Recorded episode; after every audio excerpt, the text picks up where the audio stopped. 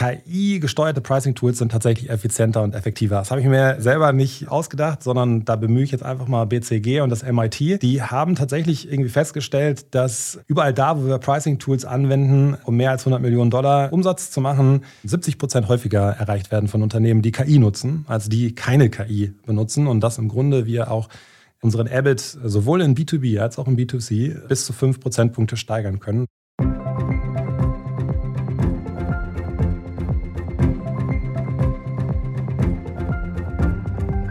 Herzlich willkommen zum Pricing Friends Podcast mit Sebastian Vogt. Herzlich willkommen zum Pricing Friends Podcast. Heute mit Jan Hasse. Hallo Jan. Hallo Sebastian. Schön, dass du dabei bist. Ähm, ja, du bist ja wie ich auch schon, auch wenn man es dir nicht ansieht, über 40. Deswegen, äh, wenn ich jetzt die persönliche Vorstellung starte, dann habe ich einiges vorzustellen. Ich weiß, dass du eigentlich aus der Elektrotechnik kommst, viel Beratung gemacht hast, äh, im AI- und M&A-Bereich selber gegründet hast und mittlerweile sind wir äh, nette Kollegen.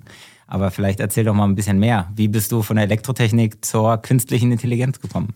Also ein langer Weg. Ähm, die wesentlichen Stationen hast du schon aufgezählt. Aber ich bin tatsächlich äh, in der Elektrotechnik in einem Medizintechnikunternehmen äh, gestartet, habe dann gemerkt, irgendwie speicherprogrammierbare Steuerung, wenn man ähm, verschiedene Komponenten miteinander verdrahtet, das, das bleibt ja starr und da muss es doch irgendwie mehr ähm, auf der Welt draußen geben. Habe dann ähm, studiert, Politik, ähm, Jura und BWL und bin dann äh, in die Beratung gegangen. Habe mein erstes, äh, den ersten Teil meines Lebens äh, in der Transaktionsberatung im M&A-Geschäft äh, verbracht. Äh, viele datengetriebene äh, Geschäftsmodelle entwickelt, ähm, Daten in großen Transaktionen äh, bewegt und da kam dann irgendwann zwangsläufig die Frage, was macht eigentlich ähm, Digitalisierung im Bereich der M&A, welchen Einfluss hat künstliche Intelligenz? Habe dann die letzten Jahre bei Deloitte den europäischen Arm von KI Ecosystems äh, und Innovation geleitet, ähm, klassischerweise wirklich KI-Lösungen für Unternehmen entwickelt, für Deloitte im Sinne der digitalen Transformation.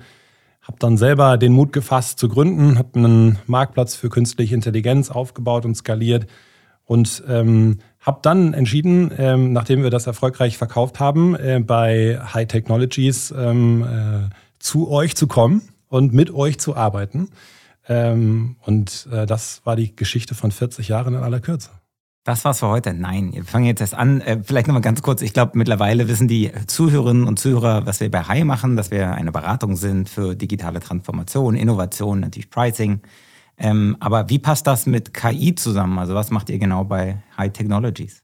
High Technologies ist die ähm, vierte Säule von Axel Springer High. Das heißt, auch wir sind im Grunde ähm, eine Tochtergesellschaft von Axel Springer und beschäftigen uns damit, ähm, künstliche Intelligenz in die Anwendung zu bringen. Und das tun wir und deswegen ähm, passt ja diese Synthese mit euch in Pricing, mit, mit den Innovation-Kollegen und Kolleginnen gut ähm, gemeinsam. Also AI, Punkt, Punkt, Punkt in. Ähm, Pricing unter anderem, also wie kann man künstliche Intelligenz ähm, in Pricing-Organisationen ähm, anwenden. Das tun wir aber auch ganz eigenständig mit einem Offering, wo wir Mittelständler und Unternehmen unterstützen, ähm, zu automatisieren, künstliche Intelligenz in der Wissensarbeit zu, ähm, anzuwenden und auch ähm, eigene Produkte zu entwickeln, die wir am Markt dann etablieren.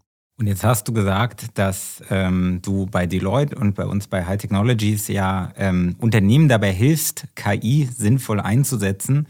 Ähm, jetzt muss ich mal dich fragen, ob du da einen guten Job gemacht hast in den letzten Jahren, denn ich habe eine Bitkom-Studie gesehen, dass nur 15 Prozent der deutschen Unternehmen im, aktuell, im aktuellen Jahr, also letzten Jahr 2023, überhaupt KI einsetzen. Was ist denn da los? Ja, Sebastian, warum nimmst du das nicht äh, häufiger? Ähm, aber in der Tat, ich glaube, wir, wir lesen immer diese Wahnsinnsinformationen rund um ähm, OpenAI, ähm, Foundational Models, äh, ChatGPT und wie viele Millionen User das in kürzester Zeit irgendwie für sich gewinnen konnten. Aber ähm, in der Breite, zumindest in Deutschland, das ist wahrscheinlich die Bitkom-Studie, ähm, haben 85 Prozent der deutschen Unternehmen, was natürlich irgendwie überwiegend auch ähm, Mittelstand heißt und wirklich auch kleinere Unternehmen, äh, künstliche Intelligenz nicht angewandt. Und das also hat natürlich auch was damit zu tun, wenn man es jetzt ein bisschen populistisch sagen will, mit der German Angst. So, es gibt eine, eine Reihe von Bedenkenträger im Datenschutz, in der Datensicherheit, ähm, im Compliance-Bereich, ähm, in den mitbestimmungspflichtigen äh, Bereichen mit dem Betriebsrat, äh, die im Grunde natürlich die äh, Einführung künstlicher Intelligenz erschweren. Das, das ist nichts Schlimmes oder das ist auch nichts Verwerfliches, das muss äh, adressiert werden. Aber ich glaube, der wesentliche Grund dafür ist, dass wir zu wenig ähm, Talente, Wissen, Entwickler und auch Infrastruktur, was Daten mit einschließt, in, vor allen Dingen in kleineren Unternehmen haben, sodass das hier eine größere Zahl ähm, werden kann. Daran müssen wir arbeiten, aber dafür haben wir auch High Technologies gegründet.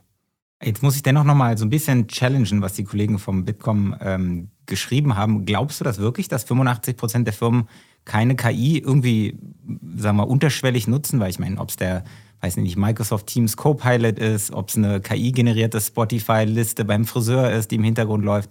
Ist da nicht eigentlich viel mehr schon in der, ja, auf der Fläche in dem Sinne, was wir gar nicht so mitkriegen? Gefühlt schon. Also ich glaube auch, dass das eher so das untere Ende eher vielleicht eine pessimistische äh, Betrachtungsweise ist. Ich weiß jetzt allerdings auch nicht, wer da befragt wurde, ähm, von der Unternehmensgröße, von der Unternehmensfunktion her. Aber ich glaube schon, dass viele ähm, Softwarelösungen heute künstliche Intelligenz verwenden, wo wir das vielleicht nicht offensichtlich erkennen, äh, wo vielleicht auch Mitarbeitende mit dieser Technologie arbeiten und nicht wissen, dass das eine künstliche Intelligenz ist. Ähm, aber also was ich mir auch vorstellen kann, ich glaube 3,5 Millionen Unternehmen in Deutschland, wovon 90 Prozent wirklich kleinerer ähm, und mittlerer ähm, Mittelstand ist, ähm, haben wir in der Vergangenheit halt eben auch viele Use Cases gesehen, die sich finanziell für diese Bereiche nicht äh, oder für diese Unternehmen nicht rechnen. Und von daher glaube ich schon, also dass es Abweichungen gibt, glaube, das ist klar, aber dass das mehr oder weniger realistisch ist. Kommen wir auch gleich natürlich zum Thema Pricing, aber jetzt nochmal etwas genereller, wie nähere ich mich denn dem Thema KI an? Also sei es die Bedenkenträger, die du eben sagst, oder auch in den Fachbereichen, die sagen, ja, heute bisher auch ganz gut funktioniert. Also warum komme ich auf das Thema KI, außer dass ich es in den Medien lese? Und was sind so üblicherweise die ersten Schritte? Ja, das haben wir schon immer so gemacht. Das ist eigentlich meine Lieblingsantwort. Das hilft da wenig. Ähm, ich glaube, anders als du das jetzt gerade gesagt hast, ähm, zu fragen, ähm, ja, welchen, Einfluss hat künstliche Intelligenz auf meine Unternehmen, meine Prozesse, auf meine Mitarbeitenden, müsste man eigentlich fragen, äh, was für Probleme haben wir heute? Also müsste eigentlich vom, vom Business, von den Kunden- und Konsumentenverhalten, vom Markt, äh, von äh, den wirklich großen Problemen kommen, um dann zu identifizieren, was sind die Use Cases, die ähm, technologisch halt eben eine künstliche Intelligenz benötigen, um in die Umsetzung äh, zu kommen. Aber so würde ich eigentlich starten, ähm, diese Use Cases anhand großer Probleme zu identifizieren, ähm, zu priorisieren. Was sind die, die sich, äh, die einen großen Business Impact haben, aber eine kleine Komplexität. Ähm, ich würde dann relativ schnell ins Machen kommen. Ich würde wirklich kleine Experimente aufsetzen, kleine Proof of Concepts wirklich entwickeln, um jetzt nicht groß ähm, in Schönheit zu sterben, sondern erstmal so das, das technische ähm, zu validieren, äh, zu gucken, was für ein Nutzenerwartungswert auch dahinter steckt und dann halt anfangen. Und das sind wahrscheinlich wirklich diese Themen, die wir gerade schon hatten äh, im Legal Engineering-Bereich. Datenschutz, äh, Datensicherheit, Kartellrecht, äh, wahrscheinlich im Pricing oder Wettbewerbs- und Kartellrecht auch relevant, ähm, aber mich dann auch wirklich zu zu, damit zu beschäftigen, wo könnten rechtliche Hürden ähm, liegen. Aber ich würde immer damit anfangen, das Problem zu identifizieren. Und dann gucken wir uns nochmal die Anwendungsfälle im Pricing vom Thema KI an. Also vielleicht kannst du ja auch nochmal dort erstmal erzählen, ähm, wieso ist KI im Pricing überhaupt relevant? Ja, warum ist Pricing überhaupt interessant? ja, also wenn du das nicht beantworten kannst, dann, genau, dann sind wir hier falsch. Ist, das ist dein Turn, äh, Sebastian. Äh, ich kann dir aber erzählen, dass im Kern, also wenn man so ein paar ähm, äh, Fun Facts irgendwie hier raushauen will, ähm, KI-gesteuerte Pricing-Tools sind tatsächlich effizienter und effektiver. Das habe ich mir selber nicht ausgedacht, sondern da bemühe ich jetzt einfach mal BCG und das MIT. Die haben tatsächlich irgendwie festgestellt, dass überall da, wo wir Pricing-Tools anwenden, um mehr als 100 Millionen Dollar Umsatz zu machen, 70 Prozent häufiger erreicht werden von Unternehmen, die KI nutzen, als die keine KI benutzen. Und das im Grunde wir auch unseren EBIT sowohl in B2B als auch in B2C bis zu 5 Prozentpunkte steigern können. Das heißt also auch da ist ein enormer Hebel einfach, den wir auf der Topline erheben können. Ich glaube, das, das war das Thema eben äh, ChatGPT. Wir erleben eine nie größer werdende Akzeptanz und auch Investitionen in künstliche Intelligenz, was folgerichtig natürlich auch in Pricing passiert. Aber dadurch, dass im Grunde diese Tools komplett irgendwie gefundet werden und durch Wagniskapital vorangetrieben werden, werden wir auch jetzt im Pricing gute Tools sehen, die vom Reifegrad äh, besser werden. Und das deckt sich tatsächlich ein Stück weit auch mit meinen Erfahrungen. KI-Initiativen im Pricing scheitern seltener. Ähm, oh. Ja, äh, McKinsey-Studie. Äh, das heißt aber tatsächlich, dass ähm, nur 13 Prozent der Unternehmen, die ähm, KI-gesteuerte Pricing-Initiativen ähm, gestartet haben, äh, einen Misserfolg erzählen, also, also scheitern. Verglichen halt wirklich mit 34 Prozent der Unternehmen, äh, deren KI-Initiativen sich nicht auf das äh, Pricing ähm, äh, konzentrieren. Das heißt, die in Personal oder in Sales oder in Produktion äh, starten. Das heißt, Pricing ja, jetzt können wir uns überlegen, lag es an den Pricing-Mitarbeitenden ähm, oder an den AI-Mitarbeitenden? Aber Pricing äh, scheitert seltener als alle anderen. Ja, sicherlich muss man, äh, braucht man beide Seiten. Ich meine, Pricing-Initiativen, jetzt muss ich mal drüber nachdenken, mit KI, warum scheitern die seltener? Sind das einfach, weil es große Initiativen sind, die irgendwie eher durch Tech und CEO unterstützt werden, als jetzt so eine, weiß nicht, kleiner Preiserhöhungsplan, der eher aus dem Sales kommt? Also ist da mehr Attention drauf? Ist das größer geplant? äh, weil halt am Anfang die Berührungsängste vielleicht da sind und wenn es gemacht wird, wird es dann richtig gemacht? Oder was ist so deine Hypothese dafür? Ich glaube, ähm, dadurch, dass ja Pricing ohnehin auch, auch ohne künstliche Intelligenz ähm, in der Vergangenheit historische Daten bemüht hat, um zu überlegen, welchen Hebel kann man da ansetzen, um ähm, aus dem richtigen Pricing höhere Umsätze zu erzielen,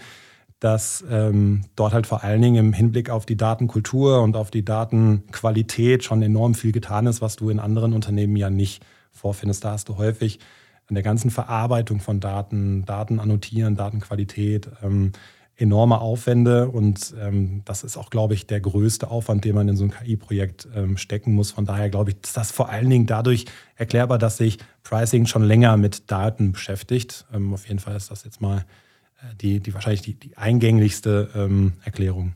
Ein Hauptanwendungsfall, wenn ich dem vorweggreifen äh, darf, wir reden auch gleich über die verschiedenen Anwendungsfälle, ist natürlich Real-Time Dynamic Pricing.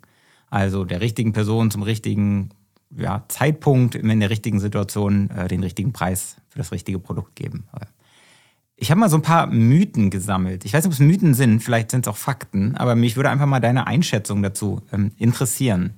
Also das erste ist, Dynamic Pricing ist vor allem für ja, Commerce- und E-Commerce-Unternehmen geeignet. Also Unternehmen, die viele SKUs haben, viele Produkte, äh, viele Kunden, B2C äh, und vor allen Dingen ähm, ja, schnelle, dynamische Preisentscheidungen treffen müssen.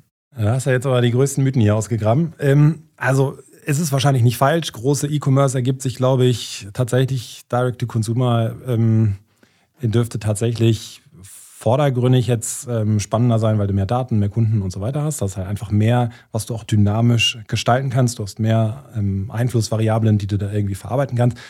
Ich glaube trotzdem, das ist sowohl für kleinere Unternehmen als auch im B2B-Kontext zunehmend relevanter, weil solche künstliche Intelligenzen, Machine Learning-Modelle ähm, sowohl von der Qualität besser werden als auch von dem Betrieb günstiger werden, somit sich auch zunehmend auch für kleinere Use Cases ähm, rechnen werden.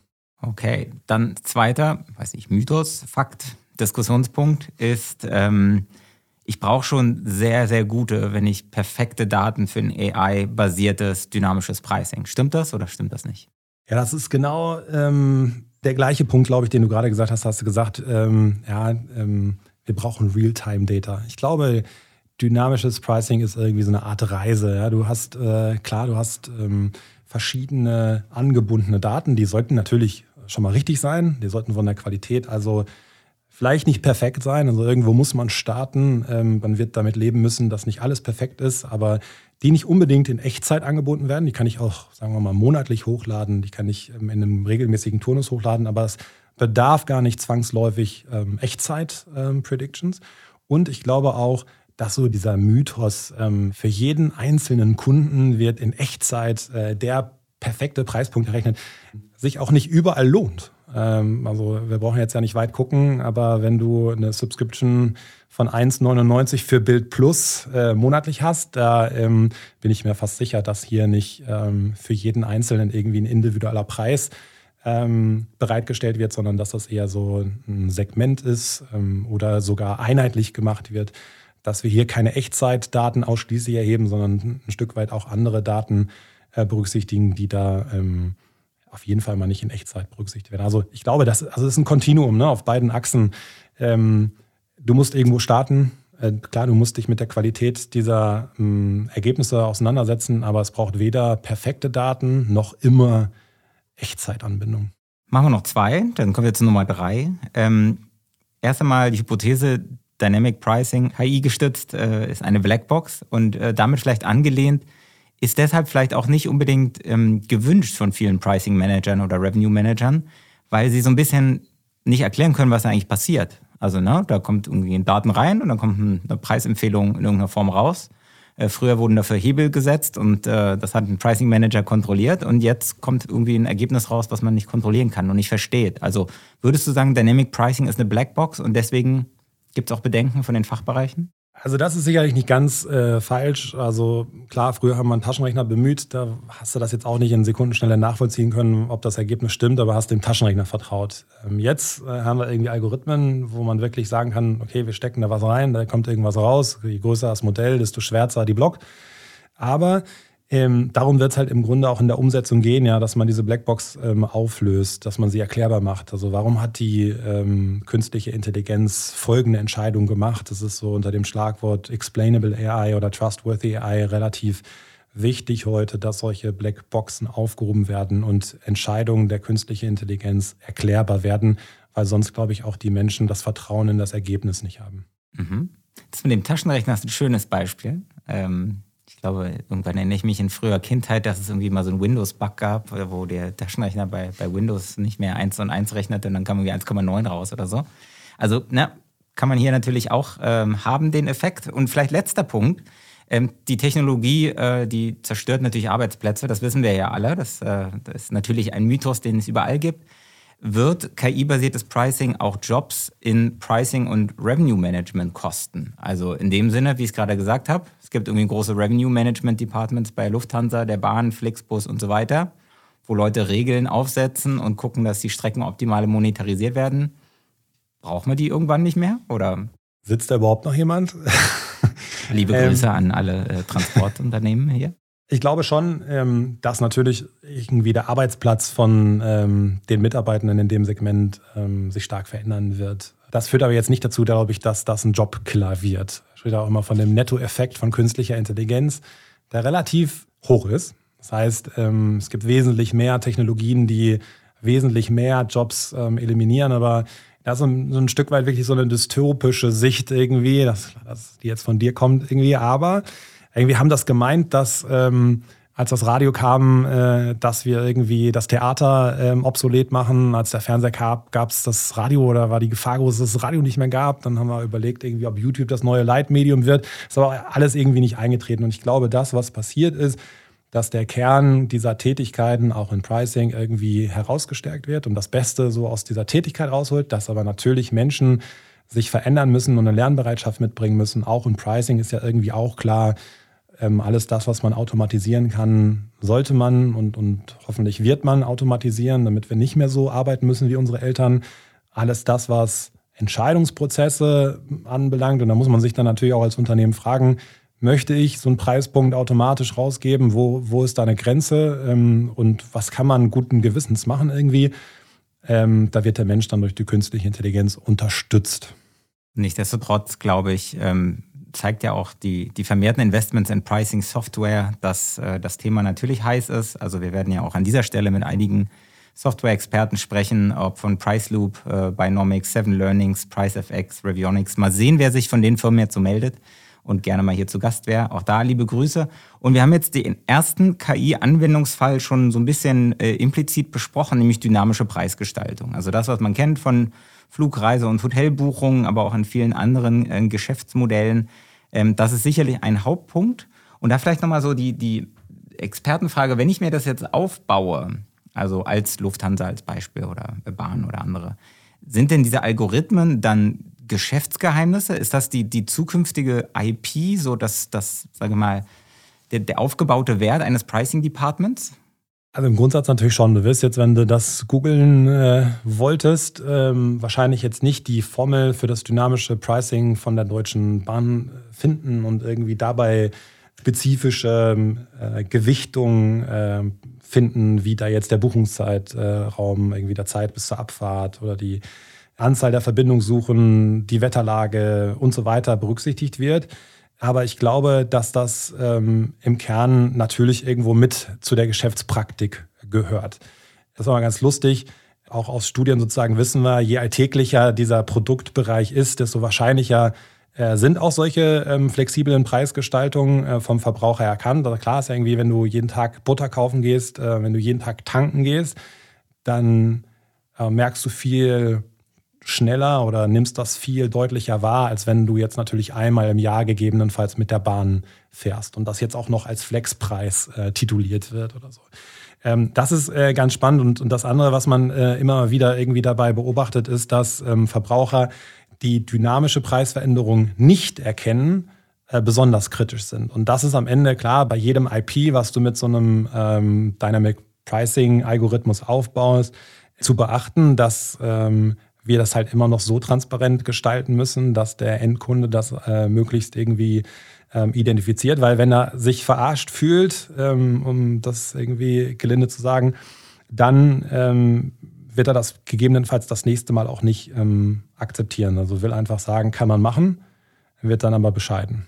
Und ich meine, Dynamic Pricing gab es ja, sagen wir mal, auch vor KI. Also klar gibt es KI jetzt länger als äh, OpenAI und ChatGPT, aber ich glaube, so im, im Mainstream sind es halt viele regelbasierte dynamische Preismodelle in der Vergangenheit gewesen. Also dennoch macht die Lufthansa das ja seit Jahrzehnten. Ich würde mal sagen, die Bahn seit Jahren, vielleicht seit zehn Jahren, aber früher war das, glaube ich, auch relativ fix.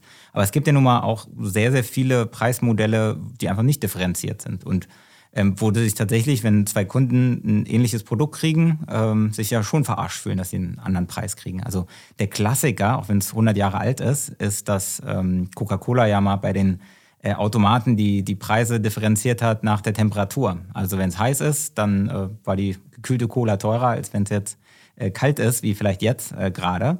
Ähm, dabei macht es ja auch Sinn. Der Wert ist ja auch höher. Also na, du musst irgendwie schneller alle, äh, Nachfrage ist höher, ist quasi Revenue Management am Automaten am Bahnhof. Glaubst du, dass mit KI mehr dynamisches Pricing kommt und damit auch mehr Akzeptanz von Preisdifferenzierung, Dynamisierung in Branchen, wo man heute denkt, würde ich nicht akzeptieren, dass es da unterschiedliche Preise gibt? Da sind wir wieder bei dem Blackbox. Also grundsätzlich glaube ich das nicht. Ähm, der, sagen wir mal, der Einsatz künstlicher Intelligenz ist ja kein Heilmittel. Er muss irgendwie erklärbar werden und zwar für den Endkunden und jetzt nicht für die Deutsche Bahn, die verstehen will, warum äh, die Fahrt jetzt irgendwie nach Bielefeld 19,95 Euro oder 29,27 Euro gekostet hat. Ähm, aber der Endkunde, ähm, das ist ja so ein bisschen das, was du gerade mit Coca-Cola angesprochen hast, der will sich ja auch oder der will sich nicht äh, veräppelt fühlen. Sobald du dem aber erklärst, wie das zustande kommt und ähm, worauf ähm, oder auf welchen Einflussfaktoren diese Preisgestaltung beruht und ähm, sobald er versteht, dass durch höhere Energiekosten quasi bei heißem Wetter die Kohle halt eben teurer ähm, wird, ist er, glaube ich, auch dafür bereit zu bezahlen. Grundsätzlich ist ja der Markt ähm, auch so transparent in vielen Bereichen, dass er durch die Preisvergleichsmöglichkeiten ja auch jederzeit die Möglichkeit hat zu prüfen, irgendwie ist das jetzt ähm, ein Wucher oder ist das ein marktüblicher Preis? Neben dynamischem Pricing und damit verbundener Preisoptimierung logischerweise ist ja vielleicht auch Preisvorhersage ein Use Case. Also äh, ich habe vor vielen Jahrzehnten mal Bankkaufmann gelernt und äh, habe Chartanalyse gelernt und habe immer versucht, äh, anhand von äh, ja, gewissen äh, Prognosen am Ende mein Portfolio zu optimieren. Also ich arbeite immer noch, äh, kann mich leider noch nicht darüber setzen, hat so mittel geklappt. Aber sag doch mal, was KI vielleicht im Bereich Preisprognose in Zukunft machen kann. Also muss ja nicht Aktien sein, kann ja auch irgendwie, ne, so, weiß ich nicht, Commodity Pricing oder sowas sein.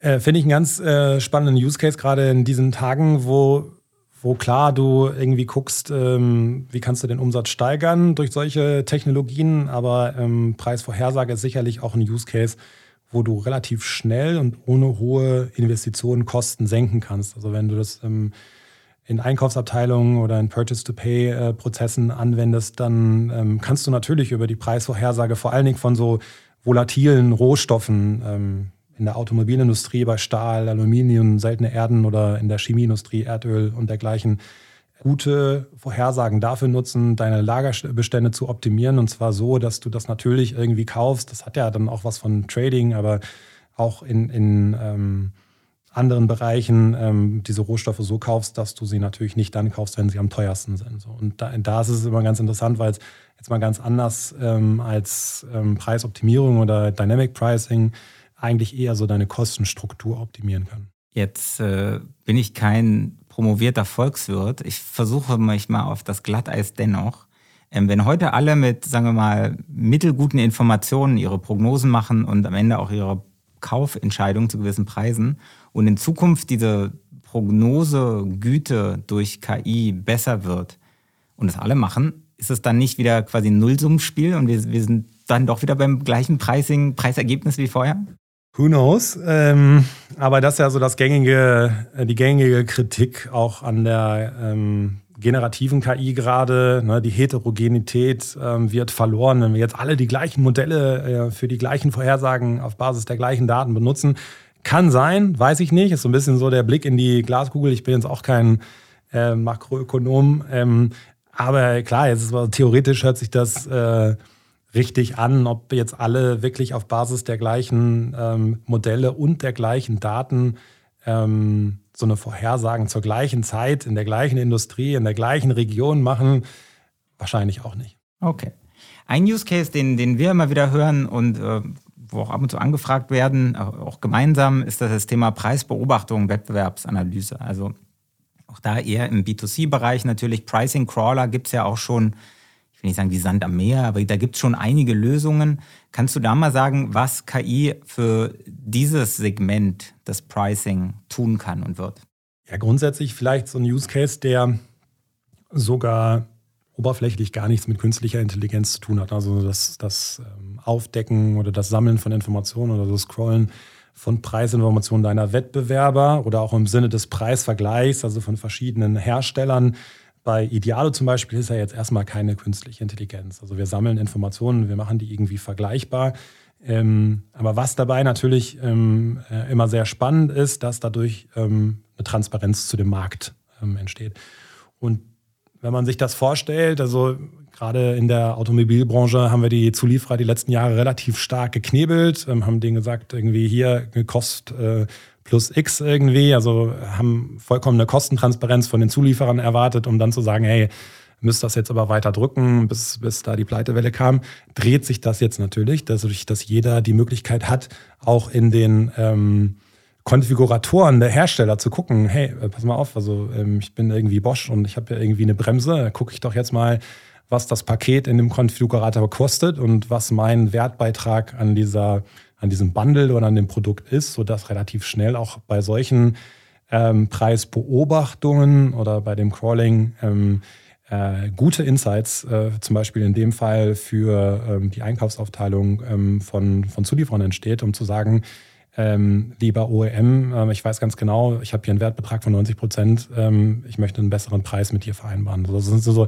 vielleicht so versteckte B2B-Cases, die relativ interessant sind, ähm, fernab jetzt von einem Preisvergleich, den wir von Idealo kennen. Genau, wenn ich heute bei äh, ChatGPT eingebe, äh, sag mir mal einen guten Preis fürs iPhone, dann äh, kommen da auch viele Gründe äh, von der KI, äh, warum sie oder er mir nicht den Preis genauer sagen kann.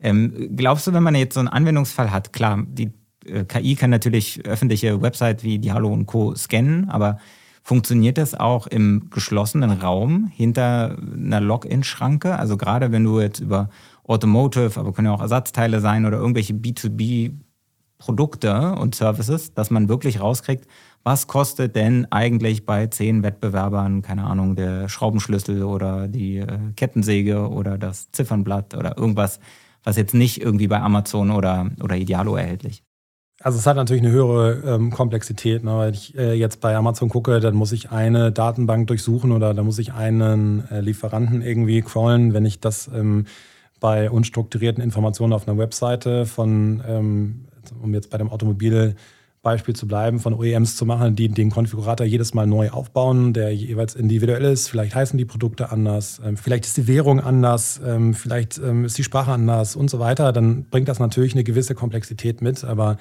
ähm, am Ende ist, glaube ich, da wirklich das Scrolling ähm, vielleicht komplex, aber die Verarbeitung, die Harmonisierung, am Ende auch die Auswertung dessen dann wiederum tatsächlich auch äh, machbar und sehr einfach. Jetzt sind wir ja in der Dienstleistungsbranche und äh, viele unserer Kunden auch. Also vielleicht hören andere Berater zu, aber wir haben ja auch einen starken Fokus hier auf digitale Geschäftsmodelle, also Software, IT-Services und Co. Ähm, wenn die in so eine Pricing, in Pricing-Prozess reingehen, also Neukundenpricing zum Beispiel, ähm, dann ist ja ganz viel Bauchgefühl. Da gibt es eine Preisliste, ne? Listenpreis, Stundensätze, Softwarepreis und so weiter und so fort. Und dann gucken sich irgendwie zwei Vertriebler in die Augen und sagen, ja komm, den geben wir mal 10% Rabatt. Ähm, und klar, da gibt es ja auch irgendwie regelbasierte Systeme vielleicht. Ja, wenn es so viel Volumen ist, gibt es einen Rabatt. Wenn er aus der Branche ist, dann zahlt er ein bisschen mehr oder weniger. Ähm, was kann denn für solche typischen B2B-Dienstleistungsbranchen ähm, KI tun? Also auch jetzt vielleicht jetzt nicht mit großen komplexen Systemen, sondern vielleicht auch Quick Wins. Ja, im Kern hast du es ja gerade gesagt. Ne? Also wenn ich ähm, Dienstleister bin, erstelle ich zum Beispiel irgendwann so ein Angebot. Ähm, mit jedem Angebot ähm, vermutlich ist die Aufgabe ähm, ja, notwendig, zum Beispiel in so einem RFI oder RFP-Prozess, ähm, relativ häufig wieder, sich wiederholende Fragen zu beantworten. Ne? Wir kennen das ja irgendwie alle. Ich bekomme da irgendwie so ein Template dann vom Auftraggeber, sollte irgendwie ausfüllen. Da fülle ich auch gefühlt irgendwie 80 Prozent eh immer das Gleiche ein. 20 Prozent sind dann individuell und das sind, glaube ich, so genau die Quick Wins. Ne? Wie kann ich auf Basis meiner vorhandenen Unternehmensinformationen zu meinen Angeboten, zu meinem Offering, ähm, solche Templates standardisiert äh, zu oder befüllen, sodass ich als Mensch dann am Ende nur noch auf diese 20 Prozent gucke, die wirklich individuell sind, die ich nicht finde, die individualisiert werden ähm, sollen oder wie du sagst, die nochmal einen Rabatt bekommen sollen. Aber das sind wahrscheinlich so Quickwins, wo es relativ ähm, gut, schnell und auch wirklich mit wenig ähm, Investitionen möglich ist, so ein Template zu befüllen, sodass ähm, auch so ein, so ein RFP-Beantwortungsprozess viel effizienter und effektiver laufen kann. Das, das ist ein schöner Case. Also ähm, bei uns, wir, wir bei Hai machen jetzt nicht so unendlich viele Ausschreibungen, aber wenn ich jetzt an unsere Kunden denke, irgendwie aus dem IT-Service-Sektor, die kriegen ja sehr viele ja, öffentliche Ausschreibungen oder zumindest von Unternehmen, die mehrere ähm, Dienstleister anfragen. Und ich glaube, dann kriegst du so ein, so ein zwölf Tabs voll in einem Excel-Sheet und davon sind halt nennen Sie mal fünf Kunden, nennen Sie mal die Tagessätze, wo sind Sie registriert, was Ihre Versicherung, äh, Handelsregisternummer und so weiter. Das heißt, da sagst du, da könnte man eigentlich relativ schnell sparen, dadurch irgendwie äh, eine schnellere Antwort ähm, ergeben, vielleicht auch typische Fragen vorgenerieren an äh, den Ausschreibenden, um wirklich eine schnellere Response zu haben und dann wahrscheinlich auch ein besseres Gefühl dem, dem äh, Auftraggeber zu geben und dann zu gewinnen. Also das wäre jetzt ein bisschen ab vom Pricing muss man sagen, aber auch im, im benachbarten Segment Sales wäre das so ein, so ein typischer Use Case. Ja, von, von ähm, fasse das RFI zusammen und damit ich das irgendwie schnell umreiße und mir nicht jedes Mal die 50 Seiten irgendwie ähm, aus dem Ministerium bei der öffentlichen Ausschreibung durchlesen muss, äh, bis halt eben äh, zu der, ja, zu der Möglichkeit, wirklich solche Fragen auch automatisch auf Basis der vorhandenen Informationen, das, das kann ja auch eine kontinuierlich wachsende Dokumentenbasis sein. Du machst das ja ständig. Du wenn du irgendwann ähm, so eine Art FAQ-Datenbank hast, dann kannst du die natürlich auch in dieses Retrieval mit, mit einbauen lassen. Aber das sind tatsächlich, glaube ich, Dinge, die heute sehr, sehr gut funktionieren.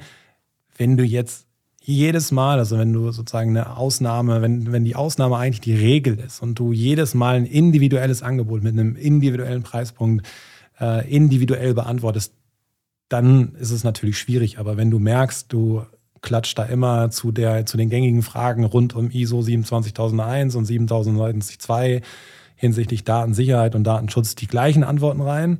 Klar, dann kann man das auch regelbasiert machen, aber dann kannst du tatsächlich auf Basis dieser Dokumente dann auch Texte personalisieren und automatisch dann da einfügen lassen.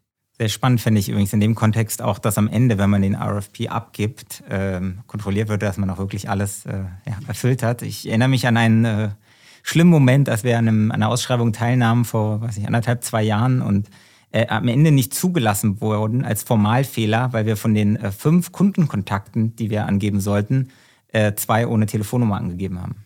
Aber auch das, wir machen das heute zum Beispiel bei, auch wieder, wir verlassen das Pricing, ähm, bei rechtlichen Dokumenten, wo wir Validierungschecks machen, könntest du dir das ja auch vorstellen. Also sobald du die äh, Ausschreibung erhältst, fragst du ähm, über eine Eingabeaufforderung, hey, stelle mir die wesentlichen Anforderungen der Ausschreibung zusammen.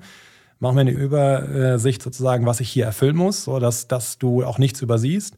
Oder auf der anderen Seite, kurz vor Abgabe, hey, ChatGPT, habe ich äh, wirklich alle Anforderungen erfüllt, ähm, sodass das nochmal geprüft wird und äh, du gegebenenfalls die Telefonnummer gar nicht vergessen hättest. So, du hast jetzt fünf Sekunden nachzudenken. In der Zeit läuft der Jingle für den äh, Pricing-Fail und dann äh, bin ich mal gespannt, was du uns erzählst. Und jetzt dein Lieblings-Pricing-Fail. Also Jan, äh, wo kann KI uns helfen, um Pricing-Fails zu vermeiden? Fällt dir irgendwas ein, wo du denkst, ja, das äh, erinnere ich mich, das war nicht so gut im Pricing. Ich glaube, es gibt die mehr, als wir denken. auch äh, öffentlich in, in E-Commerce oder bei Amazon, wo einfach Tippfehler passieren. Aber ich finde immer dieses äh, Alitalia-Beispiel total lustig, wo irgendwann vor äh, 10, 15 Jahren ähm, so ein Business-Class-Flug, der Tausende von Euros gekostet hat, für einen Cent angeboten wurde und dann die äh, Alitalia gemerkt hat, irgendwie, wir können das jetzt auch nicht mehr zurückdrehen. Es wurden jetzt irgendwie Tausende von Tickets irgendwie bestellt, äh, wo die dann am Ende ähm, ja, Millionen von äh, Verlust eingefahren haben, weil sie diesen Flug von äh, ähm, Toronto nach Zypern für einen Cent verkauft haben.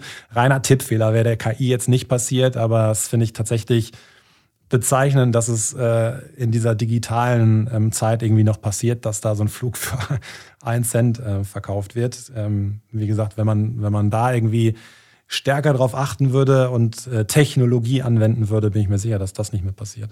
Wer fliegt denn von Toronto nach Zypern in der Business Class? Ja. Es ist auch schon Edge Case, aber gut, Alitalia, vielleicht lag es am Pricing, aber äh, ja. gut, wir wissen, wie das ausgegangen ist. Ähm, bevor wir schließen, vielleicht nochmal, äh, das haben wir jetzt nicht abgesprochen. Ihr baut ja gerade für uns auch ein High GPT, also ähm, quasi ein unternehmensweites GPT. Äh, vielleicht kannst du das mal erzählen, weil ihr das natürlich auch an, an Kunden anbietet, aber äh, was versteht sich dahinter und wie kann man vielleicht dann auch so ein, so ein Unternehmen wie uns sezieren und gucken, welche individuellen äh, ja, Prozesse man ähm, durch KI dann unterstützen kann? Erstens, wir suchen noch einen Namen. HiGPT, also Heiko. Heiko. Ja, Heiko. Ich, wir müssen nochmal so einen Podcast-Aufruf starten, glaube ich, um äh, irgendwie einen Namen zu finden. Heike. der, ja, äh, der besser ist. Heino?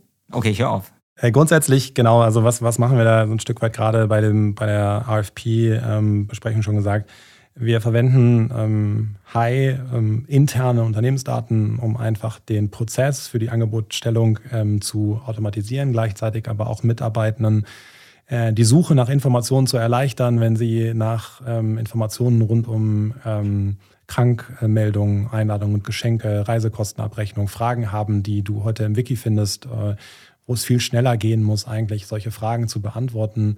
Und häufig machen wir das dann mit Kunden auch, dass also der, der Mitarbeitende, die, die Mitarbeitenden suchen ja jetzt nicht per se nach einer Information zur Krankmeldung, sondern das anzunehmen, die wollen sich halt krank melden oder die, die haben hier im Grunde auch ein To-Do, sodass wir dann diese Intention noch verstehen und entsprechend diese Krankmeldung automatisch in den Systemen so weit ablegen, dass aus dem Chatverlauf mit Heiko, Heiko, äh, Heike, wie auch immer, dann ähm, solche Tätigkeiten automatisiert auch in den Systemen abgelegt werden. Ich glaube, grundsätzlich, im Grunde ein gängiges Vorgehen, was wir eigentlich immer mit unseren Kunden machen, äh, kommen ja aktuell viele Geschäftsführende äh, von der Messe und sagen, hey, wir brauchen auch so ein GPT-Modell. Ja, wir brauchen auch sowas wie ChatGPT. Ob sich das wirklich lohnt und ob das ein Use Case ist, der zu dem Unternehmen passt, auch zu der Erfahrung, die die mitbringen, zu den Daten, die die haben, zu der Systemlandschaft, ähm, ob das ein Use Case ist, ähm, der wirklich auch einen hohen Nutzen-Erwartungswert hat, sollte man tatsächlich in so einer Art Use Case Discovery ähm, äh, in einem Workshop, in, in einem Format irgendwie, wo ich Mitarbeitende einbinde und gucke irgendwie, was sind eigentlich meine Probleme, was kann eine Lösung sein, wie kann ich die priorisieren. Aber ich würde, ähm, das hatten wir vorhin schon, immer mit dem Problem starten, eine Priorisierung machen und dann halt think big, start small, scale fast, wirklich irgendwie schnell in die Anwendung, schnell ins Testen, nicht in Schönheit sterben. Es geht nicht darum, irgendwie den einen erst fertig zu machen und dann irgendwie in drei Jahren den nächsten zu machen, sondern ähm, mit Fokus an Dingen zu arbeiten, aber halt eben auch eine Fehlerkultur zu etablieren, die es zulässt, dann irgendwann zu sagen, sagen, hat keinen Sinn gemacht, hören wir auf, machen wir das nächste oder wir machen was äh, parallel da, wo es Sinn macht.